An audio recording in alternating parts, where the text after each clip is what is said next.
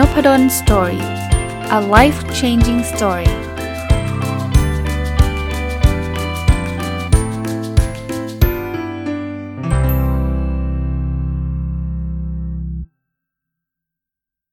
สวัสดีครับ ยินดีต้อนรับเข้าสู่นพดล Story Podcast นะครับ แล้วก็วันศุกร์นะครับ ยินดีต้อนรับเข้าสู่รายการ MBA Weekly นะครับ ศุกร์นี้จะเอาความรู้ MBA มาจากหนังสือ The Visual MBA ของคุณเจสันแบรอนมาเล่าให้ฟังนะ สัปดาห์นี้เนี่ยผมขอเลือกเกี่ยวข้องกับเรื่องการตลาด ก็ต้องบอกว่าวิชาการตลาดเนี่ย จะเป็นวิชาหลักวิชาหนึ่งนะในหลักสูตร MBA เรียกว่าเป็นวิชาบังคับเลยนะครับ หลายๆ คนมาเรียน MBA เนี่ยก็สนใจวิชานี้เป็นหลักนะครับอะเรามาเริ่มต้นรู้จักการตลาดกันนะครับ ผมถือว่า รายการนี้จะไม่ได้พูดถึงเรื่องการเรียนการสอน MBA อย่างเดียวจะเอาเนื้อหาของ MBA เนี่ยมาเล่าให้ฟังด้วยเผื่อเป็นประโยชน์กับหลาย ๆ คนนะถือว่าเอาเป็นว่าเรียนคล้าย ๆ เรียน MBA ไปด้วยกันเนี่ยผมขออ้างอิงจากหนังสือนะครับที่เมื่อกี้บอกชื่อไปแล้วนะครับ The Visual MBA นะครับเรื่องการตลาดเนี่ยมันจะมีเรื่องอันหนึ่งที่เป็นตัวย่อนะครับ หลายคนเรียนการตลาดมาจะเคยได้ยินคำนี้คือ STP S เนี่ยย่อมาจาก segment T คือ target แล้วก็ P คือ position นะครับ segment ก็คือกลุ่มนะจะเป็นกลุ่มกลุ่มกลุ่มจะเรียกว่าอะไรเดียประชากรที่เราสนใจนะครับ ส่วน target ก็คือคนที่เราอยากที่จะเจาะลึกลงไป เป็นกลุ่มเป้าหมายเออเรียกว่ากลุ่มเป้าหมายนะครับ position ก็คือเราจะวางตำแหน่งไอตัวสินค้าหรือบริการเราอย่างไรนะครับ อันนี้ก็จะเป็นคำถาม 3คำถาม อะไรคือ segment นะ อะไรคือกลุ่มเป้าหมาย แล้วก็แล้วก็เราจะวาง position ของ สินค้าเรายังไงนะครับ เพราะฉะนั้นเนี่ยเริ่มต้นทำไมถึงต้องทำเรื่องพวกนี้ก่อน ก็ต้องบอกว่า marketing เนี่ยก็คือเขาต้องเลือกนะ เราจะไม่ได้ขายของกับให้กับทุกคนนะถ้าใครเรียนวิชาการตลาดมาแล้วบอกว่าเออสินค้าเราเนี่ยซื้อหมดเลยขายหมดเลยทุกคนเนี่ยเราจะสะเปะสะปะมากแล้วเราจะขายได้ไม่ดี หรืออาจจะขายไม่ได้เลยก็ได้ เพราะฉะนั้นเนี่ยคำถามใหญ่คือใครคือลูกค้าของเรา แล้วคำถามที่ใหญ่ไม่แพ้กันคือใครที่ไม่ใช่ลูกค้าของเรา นะครับในตัวอย่างหนังสือก็จะเป็นตัวอย่างของอเมริกา แต่ว่าเมืองไทยก็เหมือนกันนะ เช่นเขาถามว่าวอลมาร์ทรู้จักวอลมาร์ทไหมฮะ ก็คล้ายๆเป็น Big C หรือหรือเทสโก้ของบ้านเราเนี่ยเขาบอกว่าวอลมาร์ททำการตลาดสำหรับทุกคนหรือเปล่า ไม่ใช่คำตอบคือไม่ใช่วอลมาร์ทเนี่ยจะเจาะสำหรับคนที่ต้องการซื้อของถูกๆครับ ถ้าเขาอยากจะซื้อของพรีเมียมของแพงเนี่ยก็จะไม่ใช่ลูกค้าของวอลมาร์ท เพราะฉะนั้นวอลมาร์ทไม่ได้มองแค่ลูกค้า อย่างเดียวเขาจะมองด้วยว่าใครที่เราไม่ไม่ต้องการจะขายนะครับใครที่ไม่ใช่ลูกค้าเรา ถามว่าทำไมต้องรู้ว่าใครที่ไม่ใช่ลูกค้าเรา เพราะว่าคุณจะได้ไม่เสียเวลาไปกับการเอาใจกับการโฟกัสที่คนกลุ่มนั้น ลองนึกภาพบอลมาดนะ ของแพงก็จะขายของถูกก็จะขายขายของทุกอย่างให้กับทุกคนเนี่ยสุดท้ายนะคนซื้อของแพงเขาก็ไม่แน่ใจแล้วว่านี่มันมันพรีเมียมจริงหรือเปล่า เพราะว่าสินค้าที่วางใกล้ๆกันก็แบบคุณภาพก็ไม่ค่อยดีราคาก็ถูก ลองลองนึกภาพแบบนี้นะครับ ถ้าเอากระเป๋าแบรนด์เนมไปขายในวอลมาร์ทเนี่ยคนอาจจะตั้ง question นะว่าของแท้หรือเปล่า หรือไม่ก็ question ว่าเป็นมือ2หรือเปล่าใช่ไหมมาขายตรงนี้ได้ยังไงถูกไหม ไอ้คนที่จะซื้อของถูกเนี่ยเดินไปวอลมาร์เจอของแพงๆก็ชักจะหนีว่า เอ๊ะ หรือว่าร้านนี้มันไม่ใช่ร้านขายของถูกว่ะ พอ positioning หรือว่าการวางตำแหน่งมันไม่ค่อยดีมันมันสับสนเนี่ยมันมองไม่เห็นเนี่ยคนก็อาจจะหนีไปซื้อคนที่อยากได้ของแพงก็ไปซื้อร้านพรีเมียมคนอยากได้ของถูกก็ไปซื้อร้านค้าอื่นๆ ที่เขาเน้นเรื่องของถูกเป็นหลักนะครับถ้าท่านไม่คุ้นเคยวอลมาร์ทผมยกตัวอย่างเทียบกัน เซเว่นอีเลเว่นเนี่ย เวลาเราจะเข้าเซเว่นอีเลเว่นเนี่ย เราเน้นอะไรความสะดวกความสบายของไม่ได้แพงมากนัก ถูกไหม เพราะฉะนั้นเนี่ยเราจะไม่พบสินค้าหลายประเภทเลยใน7 e เ e ่ e อเลเว่นเราจะไม่เจอ iPhone ใน 7-Eleven ทำไมอะทำไมเซเว่นไม่ขาย iPhone ล่ะน่าจะขายได้นะ ลองนึกภาพ iPhone มาขายใน7 e เ e ่นเนี่ย เราอาจจะคิดนะ ของปลอมมื่อวะใช่หรือเปล่าเนี่ย เอ๊ะมันแปลกๆนะมันขายขายในเซเว่นด้วยหรอ แล้วแล้ว กลุ่มลูกค้าที่เดินเข้าเซเว่นก็อาจจะไม่ใช่กลุ่มลูกค้าที่จะไปไปซื้อ iPhone ก็ได้นะครับยกเว้นว่าเอาเขาเขาอยากเปลี่ยนโพซิชันเขาอยากจะเปลี่ยนแนวอันนี้ก็ว่ากัน เช่นเดียวกันครับ ร้านที่เป็น Apple Store เนี่ยเขาก็จะไม่ขายขนมจีบซาลาเปาทำไมอะก็คนไหนๆเมื่อซื้อเซเว่นก็ซื้อขนมจีบไปด้วยเลยสิ มันคนละโพซิชันกันเลยใช่ไหม Apple Store ก็จะขายเฉพาะ Apple ขายของที่มันพรีเมียมหน่อย คนที่จะไปเดินเดินซื้อ Apple ก็จะไปร้าน Apple Store เนี่ยเราจะไม่เห็นตามตลาดสดถูกปะเราจะไม่เห็นตามห้องแถวเหมือนเซเว่นถูกปะมันจะต้องเห็นมันจะมันมีอยู่ในห้างใหญ่ ๆ แล้วแล้วดูการจัดร้านดูความหรูหราเนี่ยมันมันมันคนละแบบกัน อันนี้คือคือโจทย์สำคัญของการตลาดนะ เพราะนั้นไม่ว่าตอนนี้ใครทำอะไรอยู่นะ จะขายถูกแพงกลุ่มไหนก็ก็ก็แล้วแต่มันใช้ได้หมด แต่ว่าเราต้องเลือกให้ดีอะคราวนี้ เวลาเลือกเลือกไง เราเอาแบบเร็วๆนะครับ เพราะว่านี่มันก็เป็นช็อตโน้ตนะ มันก็ไม่ใช่แบบตำราการตลาดนะครับ มันก็เขาก็สรุปมา ก็เริ่มจากกลุ่มประชากรกัน ใครบ้างนะครับ อาจจะสมมุติว่าเราโฟกัสในประเทศไทยประชากร แล้วก็อาจจะเป็นคนในประเทศไทยก่อน เสร็จแล้วจากประชากรย่อยไปเป็น potential market จะเรียกว่าตลาดที่มันมีศักยภาพมี potential แปลว่าอะไรครับ คนทั้งทั้งประเทศเนี่ยอาจจะมีกลุ่มคนที่สนใจสินค้าหรือบริการเราบางกลุ่ม แค่สนใจเนี่ยเรียกว่าเป็น potential market แล้วนะนะครับ จาก potential market เป็น available market แปลว่าเฉพาะกลุ่มที่สนใจเนี่ย มันจะมีบางกลุ่มที่มีปัญญาที่จะซื้อ มีอำนาจมีมีเงินเพียงพอที่จะซื้อสินค้าหรือบริการเรานะครับ จากที่มีเงินที่เพียงพอในการซื้อเนี่ยเราคงขายไม่ได้ทุกคนนะครับเขาก็จะเน้นการทำ segment ให้เรารู้ว่าคนกลุ่มไหนอะ ที่เราจะสามารถดึงเขามาได้ง่าย เขาเรียกว่าเป็นเป็น qualify available market นะบางทีเนี่ยผมยกตัวอย่างนะ อันนี้อาจจะงงระหว่างระหว่าง available กับ qualify available แปลงนี้ สมมุตินะ เราจะขายสุราอย่างเงี้ยคนคนประชากรทั้งไทยเนี่ยอาจจะมีบางกลุ่มเท่านั้นนะที่สนใจดื่มดื่มเหล้านะแต่แต่ไม่ได้เชียร์ขายสุรานะ แค่ยกตัวอย่างจะได้เห็นภาพชัด จะมีคนบางคนเขาไม่ดื่มอันนั้นก็ก็หลุดไป เพราะนั้นเนี่ยจากคนไทยทั้งประเทศเนี่ย potential market ก็จะเหลือแค่คนที่สนใจดื่มเหล้า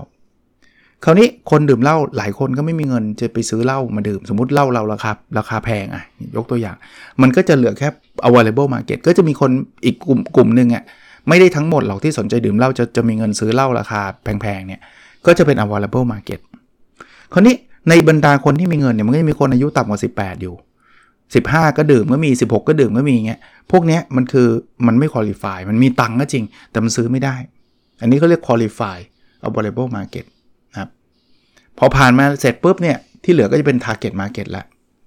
เราก็จะเริ่มรู้แล้วว่าเฮ้ยมันมีคนกลุ่มนี้อายุเกิน 18 หรือหรือเราอาจจะมากมากกว่านั้นก็ได้นะ เราอาจจะโฟกัสที่คนอายุ 30 ขึ้นไป พวกนี้คือ target market เรา มีเงินพร้อมที่จะซื้อสนใจ แล้วสุดท้ายเราก็โฆษณาเราก็ทำประชาสัมพันธ์เราทำการตลาดต่างๆ จนกระทั่งเราได้ penetrate market penetrate market ก็คือลูกค้าปัจจุบันของเรานะครับ อันนี้คือคือสิ่งที่เราต้องทำนะครับในการทำการตลาดนะครับ จากการไล่มาเรื่อยๆนะครับลองลองนึกถึงสินค้าหรือบริการท่านก็ได้นะครับอะคราวนี้มันมีอีกเรื่องหนึ่งก็คือ laddering laddering คืออะไร laddering คือ บันได มันแปลว่าบันไดนะครับ ถามว่าเอาไปใช้ทำอะไรนะครับ คือเขาจะเอาไปใช้เทียบระหว่าง Product ของเรา สินค้าหรือบริการของเรา กับไอ้ไอ้ target ของเรากลุ่มเป้าหมายเนาะอะยกตัวอย่างเขายกตัวอย่างอย่างแรกเนี่ยเขาจะเริ่มจาก Product Feature Product Feature คือทำอะไรได้บ้างนะเช่น เช่นเราขายรถนะเราก็รู้ว่ารถทำอะไรได้บ้างนะจาก Product Feature ก็เป็น Product Benefit ก็คือประโยชน์ของ Product นี้นะครับ ถามว่ารถมีมีมีเบนฟิตยังไงอะก็ไปจากจุด A ไปจุด B ให้มันเร็วขึ้นเนาะถัดไปก็จะกลายเป็น personal benefit อ้าวแล้วแล้วแล้วจากประโยชน์อย่างนั้นเนี่ยมันมันมันมันตอบโจทย์คนซื้อยังไง ตอบโจทย์มนุษย์ยังไง ถ้าสมมุติเราพูดถึงรถรถสปอร์ตแล้วกันนะ คือรถสปอร์ตเนี่ยมันเร็วใช่ไหมมันพาจากเราไปจุด A จุด B แต่มันทำให้เรารู้สึกหนุ่มรู้สึกเท่ ลักษณะแบบนี้แล้ว personal สุดท้ายคือ personal value นะมันแสดงให้ถึงความความความเยาว์วัยความเท่ความเจ๋งลักษณะเป็นแบบนั้นนะครับ อันนี้คือลักษณะ laddering นะครับ ลองลองไปศึกษาดูก็ได้เสิร์ชคำนี้ดูก็ได้นะครับ อีกเรื่องหนึ่งนะครับ ลูกค้าเราเนี่ยมันจะมีคนอยู่ 3 กลุ่มนะ เวลาเราโปรโมทหรืออะไรก็ตามเนี่ยนะครับ อันแรกคือ love group พวกนี้คือรักเราสุด รักเราสุดๆนะพวกรักเราสุดๆเนี่ยนอกจากซื้อสินค้าเราเนี่ยยังไปเชียร์เพื่อนซื้ออีก ซึ่งเพื่อนจะอยู่ในกลุ่มที่ 2 คือ swing group ซื้อมั่งไม่ซื้อมั่ง บางทีก็ซื้อบางทีก็ไม่ซื้อยังเป็นไม่ใช่เป็นลูกค้า กับอีกคนกลุ่มหนึ่งคือ hate group hate group คือกลุ่มเกลียดเขาบอกอย่าไปเสียเวลาในการทำการตลาดกับกลุ่มที่เขาเกลียดเราเขาเกลียดยังไงเขาก็เกลียด ที่เขาพูดภาษาอังกฤษนะ hater ก่อนนะ hate นะก็คือเกลียดมันด่าได้ทุกเรื่องอะเราทำอะไรเคมเพนอะไรดีๆ ซื้อหนึ่งแถมหนึ่งก็ด่า ไม่แถมก็ด่ามันด่าอย่างเดียวอะอย่างนั้นไปเสียอย่าไปเสียเวลา ให้เรามาโฟกัสที่ love group กับ swing group swing group ก็คือกลุ่มที่ยังไม่แน่ไม่แน่ใจกลุ่มไอ้ซื้อมั่งไม่ซื้อมั่งนะครับ love เนี่ยจริงๆเนี่ยถ้าเรารักษาเขาไว้ได้ดีเนี่ยเขาจะดึงลูกค้าให้เราด้วยนะเมื่อกี้มีตัวอย่างอันหนึ่งนะที่เราเราเมื่อกี้ผมยกตัวอย่าง laddering นะเขายกตัวอย่างในนี้ก็คือการขายน้ำ น้ำมะนาวนะครับก็บอกว่าเริ่มสตาร์ทก็ Product Feature จำได้ไหมลักษณะของตัวผลิตภัณฑ์ น้ำมะนาวมันก็มีลักษณะเหมือนกับ ถ้าถ้าพูดถึงเรื่องของตัว Product เองนะ ก็อร่อยเนาะแล้วมันเย็นใส่น้ำแข็งเย็นนะครับ ในขณะเดียวกันตัว Product เนี่ยมันไม่ได้มาเฉพาะแค่น้ำมะนาวนะมันอาจจะมามาพร้อมกับบริการนะคำว่า Product เนี่ยมันคือผลิตภัณฑ์ มันมีทั้งสินค้าและบริการนะครับอย่างน้ำมะนาวที่เราขายเนี่ยมันก็จะมีเรื่องของความรวดเร็ว และความถูกนะก็คือมันไม่แพงนะครับไม่แพง ถามว่าไอ้ไอ้อร่อยเย็นรวดเร็วแล้วก็ไม่แพงเนี่ยนะมันนำไปสู่ Product Benefit ยังไง คือ Product Benefit คือน้ำมะนาวมันทำให้เราสดชื่น ส่วนไอ้รวดเร็วแล้วไม่แพงเนี่ยมันมันสะดวกมันสะดวกอยากซื้อเมื่อไหร่ก็ซื้อ เสร็จแล้วเนี่ยมันเป็น personal benefit ยังไงเอาคนดื่มน้ำมะนาวก็จะมีความสุขนะครับรู้สึกรู้สึกเหมือนเหมือน เหมือนเรามีก๊อก2คำว่าก๊อก2ก็คือแบบเหมือนสดชื่นขึ้นมาเหมือนแบบแบบดีขึ้นมา แล้วสุดท้ายเนี่ยบางทีถ้าเราสื่อสารได้ดีเนี่ยมันไปถึง personal value นะมันไปตอบโจทย์ว่าเราแบบได้เติมเต็มหรือว่าได้มีอิสระนะคือคือสังเกตไหมครับอ่าผมผมยกตัวอย่างนะพูดถึงน้ำเนี่ยบางทีเนี่ยพวกโค้กพวกเบปซี่เนี่ยนี่ไม่ได้โฆษณาให้เขานะมันจะมีแบบ personal value บางอย่าง ถ้าเกิดคุณคุณดูโฆษณาเขาเนี่ยเขาจะแบบว่า ถ้าถ้าแบบเบปซี่เนี่ยดื่มเบปซี่ดีที่สุดนะเราต้องดีที่สุดเราต้องสุดยอดอะไรเงี้ยต้อง Coke สิ มันดูแบบมันมันเป็นไลฟ์สไตล์อะเออคล้ายๆแบบนั้นอะเหมือนเหมือนคนดื่มไวน์อะอารมณ์แบบนั้นอะเขาก็จะทำ positioning ว่าถ้าไวน์มันต้องแบบ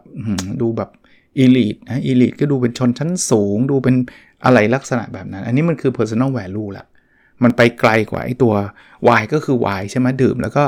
อาจจะแบบเมาอาจจะอะไรเงี้ยมันปันไปไกลกว่านั้นครับ หรือสินค้าหรือบริการหลายๆอย่างกระเป๋าเนี่ยจริง ๆ แล้วอะมันถ้ามันทำหน้าที่เป็นกระเป๋าอย่างเดียวมันคงไม่แพงขนาดนั้นหรอกแต่มันไปตอบโจทย์ value ของคนถือ ว่าถ้าคุณถือกระเป๋าประเภทเนี้ยคือคนคุณคือคนที่มีลักษณะแบบเนี้ยนี่นี่คือคือเขาพยายามจะสื่อไปถึงตรงนั้นนะครับอะคราวนี้ในการตลาดอีกอีกเรื่องหนึ่งนะ คือคุณต้องรู้จักว่าคุณกำลังจะแก้ปัญหาเรื่องอะไร ซึ่ง มันคือเพนนั่นแหละนะครับ พอคุณได้ปัญหาตรงนั้นสิ่งที่คุณต้องถามก็คือ เอ๊ะ แล้วคุณจะจะจะโชว์ได้ไงว่าไอ้ Product ของคุณเนี่ย มันไปแก้ปัญหาตรงนั้นได้นะจาก New Idea เนี่ย คุณจะสร้างมันขึ้นมาไม่ใช่อยู่ดีๆ อยากสร้างก็สร้างนะ จะทำแบบนั้นก็ได้นะ อยากสร้างก็สร้างมันอาจจะขายไม่ได้ แต่ถ้าเกิดคุณทำให้เห็นว่า โอเค ผมรู้ละ ปัญหาคุณคือเรื่องนี้ แล้วเสร็จแล้วเนี่ย จากปัญหาเรื่องนี้ มันทำให้คุณสร้างโปรดักที่คุณคิดว่ามันใช่ มันให้ value แล้วมันแตกต่างด้วย คือถ้ามันมันมันมีความแตกต่างด้วยยิ่งดี ถามว่าทำไม เพราะว่าถ้ามันไม่แตกต่างเนี่ยคุณก็ไปซื้อสินค้าของคนอื่นไปแล้ว คุณจะมาซื้อคุณทำไมอะโอ้ยนี่คุณเพิ่งคิดได้เลยเนี่ยเขาคิดกันมาเป็น 10 ปีแล้วเขาขายกันอยู่หมดแล้วนี่ยถ้าเกิดคุณคุณมี unique product claim ก็คือสิ่งที่มันมีความแตกต่างเนี่ยคุณก็จะขายได้ แล้วถ้าเกิดคุณมีข้อมูลชัดเจน ว่าสินค้าคุณดีกว่าคนอื่นยังไงแบบไหนยังไงเนี่ยรวมทั้งทำอะไรที่มันเกินความคาดหมายของลูกค้าเนี่ยโอ้โหคุณมีโอกาสชนะวันนี้เวลาเราทำการตลาดเราจะรู้ได้ไงครับว่าเขาจะซื้อเรา ถ้าเรายังไม่อยากจะไปตั้งโรงงานทำใหญ่โตเนี่ยก็บอกถามครับ จริง ๆคำถามง่ายๆนะคือถ้าให้คะแนน1 ถึง 10 เนี่ยคุณคิดว่าคุณจะซื้อสินค้าหรือบริการอันนี้หรือเปล่าเขาบอกอะไรที่มันเกิน 7.5เนี่ยมันมีโอกาสแหละ อันนี้ก็หนังสือก็เขียนไว้นะครับ ผมผม reference ไม่ถูกว่ามันมันทำไมต้อง 7.5ทำไมไม่เอา 7 ไม่เอา 8 อะไรเงี้ย แต่หนังสือก็เขียนไว้นะครับ อะ คราวนี้อีกเรื่องหนึ่งครับ คือเรื่องแบรนด์นะครับ แบรนด์เนี่ยมันคือ impression หรือว่าเป็นความประทับใจที่ที่ลูกค้าเนี่ยมองเห็นกับเราครับเขาบอกว่าปกติเนี่ยการทำแบรนดิ้งเนี่ยมันจะมีอยู่ 3 เรื่องนะ เรื่องแรกมันคือมันจะต้องมันจะต้องเข้าไปถึงอยู่ในใจของลูกค้าเรา นะครับ resonate with consumer ก็คือ คือคุณทำแบรนด์แล้วถ้าเกิดลูกค้ายังไม่อินเนี่ยแสดงว่าคุณยังทำไม่สำเร็จ อันที่2เนี่ยคุณต้องต่างจาก competitor ถ้าคุณทำแบรนด์แล้วคุณไปก๊อปเข้ามาเนี่ยคุณคุณก็ไม่มีแบรนด์เป็นของตัวเองนะเขาเขาคิดว่าคุณคือคือของปลอมนะครับ อันที่ 3 มันไม่ได้แค่ลูกค้าอย่างเดียวนะ คุณทำแบรนด์เนี่ยคุณต้องทำให้พนักงานอินด้วย motivate employee นะครับ เพราะฉะนั้นเนี่ยคุณทำแบรนด์ หนังสือเล่มหนึ่งอันนี้ผมต่อไปด้วยบอกว่า แต่ว่าในหนังสือนี้เขาเขียนนะเขาบอกว่าให้ start with why อะหนังสือชื่อนี้เลยครับไซมอนซีเนกเขียนลองอ่านดูครับนะพอ why แล้วค่อย what กับ how คือคือถ้าเกิดบางคนเริ่มจาก what เนี่ยเราเราเราขายสินค้าประเภทนี้อย่างนี้เนี่ยมันมันคนก็เฉยเฉยหรือ how เนี่ยมันคืออะไร แต่สุดท้ายเนี่ยคือคือตัวตัวที่คนจะซื้อเนี่ยคือคือ why ยกตัวอย่างนะ what คือเราทำให้เด็กมีความสุข how คือโดยการขายออของเล่น แต่ why เนี่ยคือคือตัวตัวแบบตัวตัวจะ drive เราตัวจะทำให้คนเห็นว่าทั้งหมดทั้งปวงเนี่ยเรารู้ว่าเด็กๆเนี่ยมันคืออนาคตของประเทศ อนาคตของโลกเลย เพราะฉะนั้นเนี่ยเด็กๆอะควรจะได้ยิ้มในโลกที่มันดูจะโหดร้ายเนี่ย หูถ้าเกิดคุณมีวายแบบนี้นะมันมันสตรองอะเราเราไม่ได้ขายแค่ทอยหรือว่าเอ่อจะเรียกว่าของเล่นอย่างเดียวนะ แต่สิ่งที่เรากำลังทำเนี่ยเราจะนำรอยยิ้มมาสู่เด็ก ๆ ซึ่งเขาต้องเติบโตเป็นผู้ใหญ่ เขาจะเป็นอนาคตของเรา แล้วตอนนี้โลกมันก็ดูดูโหดร้าย เราอยากเอารอยยิ้มมาให้เด็ก เวลาคุณไปซื้อสินค้าแล้วคุณรู้ว่าวายของของของคนทำเป็นแบบนี้คุณอยากซื้อมากกว่า เออขายขายของเล่นนะ เอาไหมซื้อหนึ่งแถมหนึ่งอะไรเงี้ยมันมันไม่มันไม่มีพลัง คนทำงานเหมือนกันนะ ถ้าทำงานในบริษัทบอกขายของเล่นไปเหอะขายขายไปมันก็เราก็คงขายขายไปแหละหน้าที่เรา แต่เราจะไม่มีพลังนะครับ เพราะฉะนั้นอย่างนี้ยก็เรียกว่าแบรนด์มันตรานะครับ ก็คือมันมันคือ core value ของเราอะมันคือ มันคือจะใช้คำว่าอะไรเดีอะคุณค่าเหตุผลหลักที่ฉันอยากที่จะทำสิ่งนี้ ก็ประมาณนี้นะ อันนี้แบบย่อๆ จริงการตลาดเขาก็เรียนกัน 3 หน่วยกิจเรียนกัน 15 ครั้งครั้งละประมาณ 3 ชั่วโมงอะ45 ชั่วโมงอะกว่าที่เราจะอินนะครับถ้าอยากรู้เรื่องราวมากกว่านี้บอกอาจารย์เอาแบบ 45 ชั่วโมงเลยผมก็ไม่ได้เป็นผู้เชี่ยวชาญเรื่องการตลาดครับ มาเรียน MBA ดีกว่า จะได้รู้แน่ ๆ ครับ และได้ apply กับสิ่งที่ท่านทำงานอยู่ ไม่ว่าท่านจะเป็นผู้ประกอบการ ไม่ว่าท่านจะอยู่ในบริษัทอะไรต่างๆ นานาเนี่ย ถ้าท่านรู้เรื่องราวพวกนี้ผมคิดว่ามันจะเสริมทักษะให้ท่านเก่งขึ้นเรื่อยๆ แต่ถ้าใครอยากอ่านแบบสั้นๆครับ The Visual MBA ของคุณ Jason Barron หรือไม่เข้าฟังรายการ MBA Weekly เนี่ยแหละเดี๋ยวก็จะทยอยเอาเรื่องพวกนี้มาจุดประกายแล้วกันนะให้ท่านได้รู้ว่า MBA เขาเรียนอะไรกันบ้างนะครับสำหรับสัปดาห์นี้หรือตอนนี้ก็ไว้แค่นี้นะครับ แล้วเราพบกันใน episode ถัดไปนะครับ สวัสดีครับ